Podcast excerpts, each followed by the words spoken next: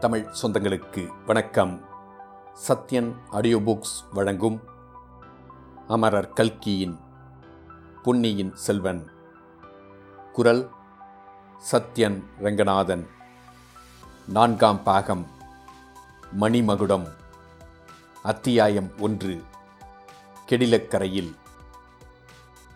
திருமுனைப்பாடி நாட்டை வளப்படுத்திய இனிய நீர்பெருக்குடிய நதிகளில் கெடிலம் நதியும் ஒன்று. அப்பர் பெருமானை ஆட்கொண்ட இறைவன் எழுந்தருளியிருந்த திருவதிகை வீரட்டானம் இந்த நதிக்கரையில் இருக்கிறது. சுந்தரமூர்த்தியை தடுத்தாட்கொண்ட பெருமான் வாழும் திருநாவலூர் இந்நதியின் அருகிலேதான் இருக்கிறது. இந்த இரண்டு கஷேத்திரங்களுக்கும் மத்தியில் தொண்டை நாட்டிலிருந்து நடுநாட்டுக்கும் சோழ நாட்டுக்கும் செல்லும் ராஜபாட்டை அந்த நாளில் அமைந்திருந்தது.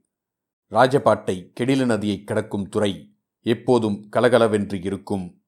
நதிக்கரையில் உள்ள மரங்களில் பறவைகளின் குரல்களும் அவை இறகை அடித்துக்கொள்ளும் சத்தமும் கேட்டுக்கொண்டிருக்கும் பிரயாணிகள் அங்கே வண்டிகளிலிருந்து மாட்டை அவிழ்த்துவிட்டு கட்டு சாதம் உண்பார்கள். உண்ணும்போது அவர்கள் விளையாட்டாக வானில் எரியும் சோற்றை காக்கைகள் வந்து அப்படியே கொத்திக்கொண்டு போகும். இவற்றையெல்லாம் பார்க்கும் இளம் சிறார்கள் கைத்தட்டி ஆரவாரித்தும் ஆகா! என்று வியப்புலிகள் செய்தும் கலகலவென்று சிரித்தும் தங்கள் குதூகலத்தை வெளியிடுவார்கள். ஐப்பசி மாதம் ஆரம்பத்தில் கெடில நதியில் வழக்கத்தை விட அதிகமாகவே வெள்ளம் போய்க் கொண்டிருந்தது. இதனால் உச்சி வேளையில் அங்கே கட்டு சாதம் அருந்துவதற்காக தங்கிய பிரயாணிகளின் ஆரவார ஒலிகளும் அதிகமாயிருந்தன. அந்த ஒலிகளெல்லாம் அமுங்கிப் போகும்படியான ஒரு பெரும் ஆரவாரம் திடீரென்று சற்று தூரத்தில் சாலையில் எழுந்தது கேட்டு பிரயாணிகள் வியப்புற்றார்கள். அவர்களில் சிலர் கரையேறி பார்த்தார்கள். முதலில் புழுதி படலம் மட்டுமே தெரிந்தது. பிறகு யானை குதிரை பல்லக்கு பரிவட்டம் ஏந்துவோர் முதலிய ராஜபரிவாரங்கள் வருவது தெரிந்தது. சிறிது அருகில் அப்பரிவாரங்கள் நெருங்கி வந்ததும் கட்டியக்காரர்களின் முழக்கம் தெளிவாக கேட்டது. பன்னிரண்டாம் பிராயத்தில் போர்க்களம் புகுந்த வீராதி வீரர் வீரபாண்டியன் தலை கொண்ட கோப்பரகேசரி இரட்டை மண்டலத்தார் சொப்பனத்தில் கண்டு அஞ்சும் சிங்கம். தொண்டை மண்டலாதிபதி வடதிசை மாதண்ட நாயகர் மூன்று உலகமுடைய சுந்தர சோழ சக்கரவர்த்தியின் திருமகனார் ஆதித்த கரிகால சோழ மகாராஜா வருகிறார். பராக். இடிமுழக்க குரலில் எட்டு திசையும் எதிரொலி செய்யும்படி எழுந்த இந்த கோஷத்தை கேட்டதும் கெடில நதித்துறையில் இருந்தவர் அனைவரும் அவசர அவசரமாக கரையேறினார்கள். அத்தகைய வீராதி வீரனை காண வேண்டுமென்ற ஆவலுடன் நதித்துறையில் நடுவில் வழிவிட்டுவிட்டு இருபுறமும் அவர்கள் ஒதுங்கி நின்றார்கள். கட்டியக்காரர்கள் எக்காலம் ஊதுவோர் பரிச்சின்னம் ஏந்துவோர் ஆகியவர்கள் முதலில் வந்து தண்ணீர் துறையை அடைந்தார்கள். பரிவாரங்களுக்கு பின்னால் மூன்று குதிரைகள் ஒன்றின் பக்கம் ஒன்றாக வந்தன. மூன்று குதிரைகள் மீதும் மூன்று இளம் வீரர்கள் விற்றிருந்தார்கள். அவர்களை தூரத்தில் பார்த்தபோதே ஜனங்கள் அவர்களை சுட்டிக்காட்டி இன்னார் இன்னவர் என்று பேசத் தொடங்கினார்கள். நடுவில் உள்ள குதிரை மீது வருகிறவர்தான் ஆதித்த கரிகாலர். பொற்கிடத்தை பார்த்தவுடனே தெரியவில்லையா? வெயில் படும்போது எப்படி கிரீடம் ஜொலிக்கிறது? என்றான் ஒருவன். இந்த கிரீடத்தை போய் சொல்லப் போகிறாயே? கரிகால் வளவன் அணிந்திருந்த மணிமுகுடத்தை இவர் சிரசில் தாங்கும் போதல்லவா பார்க்க வேண்டும்? அது கோடி சூரிய பிரகாசமாக கண்கள் கூசும்படி ஜொலிக்குமாம். என்றான் இன்னொருவன். அது கரிகால் வளவன் கிரீடம் அல்ல தம்பி. அப்படி சம்பிரதாயமாகச் சொல்வதுதான். பராந்தக சக்கரவர்த்தியின் காலத்தில் செய்த மணிமுகுடத்தை தான் இப்போது சுந்தர சோழர் அணிந்திருக்கிறார். இன்னும் எத்தனை நாளைக்கோ தெரியவில்லை என்றான் மற்றவன். சுந்தர சோழரின் வாழ்நாளை இப்படித்தான் சில காலமாக எண்ணிக்கொண்டிருக்கிறார்கள். அவர் சிரஞ்சீவியாயிருப்பார் என்று தோன்றுகிறது என்றான் முதலில் பேசியவன். நன்றாயிருக்கட்டும். அவர் உயிரோடு இருக்கும் வரையில் நாடு நகரமெல்லாம் குழப்பமில்லாமல் இருக்கும் அப்படியும் சொல்வதற்கில்லை. பொன்னியின் செல்வனை கடல் கொண்டு விட்டதாக செய்தி வந்ததிலிருந்து சோழ நாடெங்கும் ஒரே அல்லோல கலோலமாயிருக்கிறதாம் எப்போது சண்டை மூலுமோ என்று அங்கிருந்து வந்தவர்கள் எல்லாம் சொல்லி வருகிறார்கள்.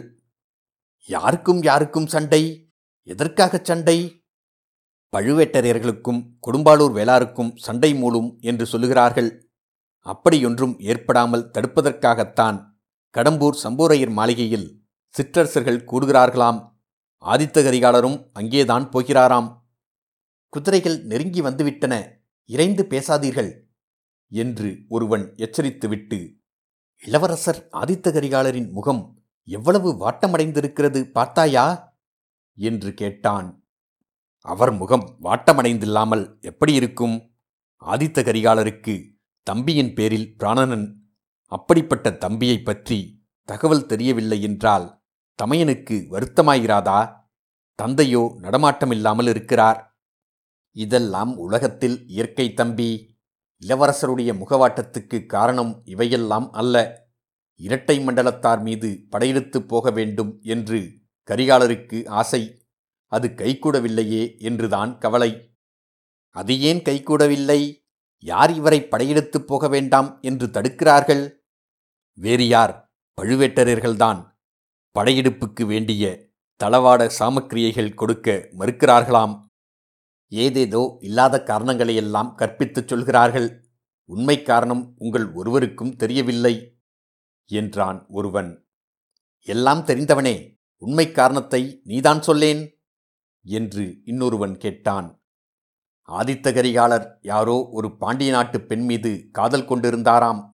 இளவரசர் வடபெண்ணை போருக்கு சென்றிருந்தபோது பெரிய பழுவேட்டரையர் அப்பெண்ணை மணந்து கொண்டு விட்டாராம். அவள்தான் இப்போது பழுவூர் இளையராணியாக விளங்கி சோழ நாட்டில் சர்வாதிகாரம் செலுத்துகிறாள். அதிலிருந்து ஆதித்த கரிகாலரின் மனமே பேதலித்துப் போய்விட்டதாம். இருக்கலாம் இருக்கலாம். உலகத்தில் எல்லா சண்டைகளுக்கும் யாராவது ஒரு பெண்தான் காரணமாயிருப்பாள் என்று பெரியவர்கள் சொல்லியிருக்கிறார்கள் அல்லவா? எந்த பெரியவர்கள் தம்பி அப்படி சொல்லியிருக்கிறார்கள்? சுத்த பைத்தியக்காரத்தனம். இளவரசர் ஒரு பெண்ணை விரும்பினார் என்றால் அவள் போய் ஒரு அறுபது வயது கிழவனை மணந்து கொள்வாளா? சொல்கிறவர்கள் சொன்னால் கேட்பவர்களுக்கு மதியில்லையா? அப்படியானால் ஆதித்த கரிகாலருக்கு இன்னும் கல்யாணமாகாமல் இருப்பானேன்? நீர்தான் சொல்லுமே. சும்மா இருங்கள். இதோ நெருங்கி வந்து விட்டார்கள். இளவரசருக்கு வலதுபுறத்தில் வருகிறவன்தான் பார்த்திபேந்திர பல்லவன் போலிருக்கிறது. இடதுபுறத்தில் வருகிறவன் யார்? வானர்குலத்து வந்தியத்தேவனா? இல்லை இல்லை. கடம்பூர் சம்புவரையர் மகன் கந்தமாறன் ஓலை கொடுத்து அனுப்பினால் இளவரசர் ஒருவேளை வரமாட்டார் என்று சம்பூரையர் தம் மகனையே அவரை அழைத்து வர அனுப்பியிருக்கிறார். இதிலிருந்து ஏதோ விஷயம் மிக முக்கியமானது என்று தெரிகிறது. அந்த முக்கியமான விஷயம் ராஜரீக சம்பந்தமாகவும் இருக்கலாம். ஆதித்த கரிகாலருக்கு திருமணம் ஆகாதிருக்கும் வரையில் சிற்றரசர்கள் அவரை வலை போட்டு பிடிக்க முயன்று கொண்டுதானிருப்பார்கள் முதன் முதலில் அவரை மணந்து கொள்ளும் பெண் சோழ சாம்ராஜ்யத்தின் சிங்காதனத்தில் அமரும் பாக்கியம் பெறுவாள் அல்லவா? மேற்கண்டவாறெல்லாம் கெடில நதிக்கரையில் வேடிக்கை பார்த்து கொண்டு நின்றிருந்த ஜனங்கள் பலவிதமாக பேசிக் கொண்டிருந்தார்கள். மூன்று குதிரைகளும் வந்து தண்ணீர் கரையோரம் நின்றன. குதிரைகளுக்கு பின்னால் வந்த ரதம் சற்று அப்பால் அரச மரத்தடியில் நின்றது. அந்த ரதத்தில் எண்பது பிராயமான வீரக்கிழவர் திருக்கோவலூர் மலையமான் இருந்தார். தண்ணீர்க்கரை ஓரத்தில் குதிரை மேலிருந்த வண்ணம் ஆதித்த கரிகாலன் திரும்பி அவரை பார்த்தான். இத்துடன் அத்தியாயம் ஒன்று முடிவடைந்தது. மீண்டும் அத்தியாயம் இரண்டில் சந்திப்போம்.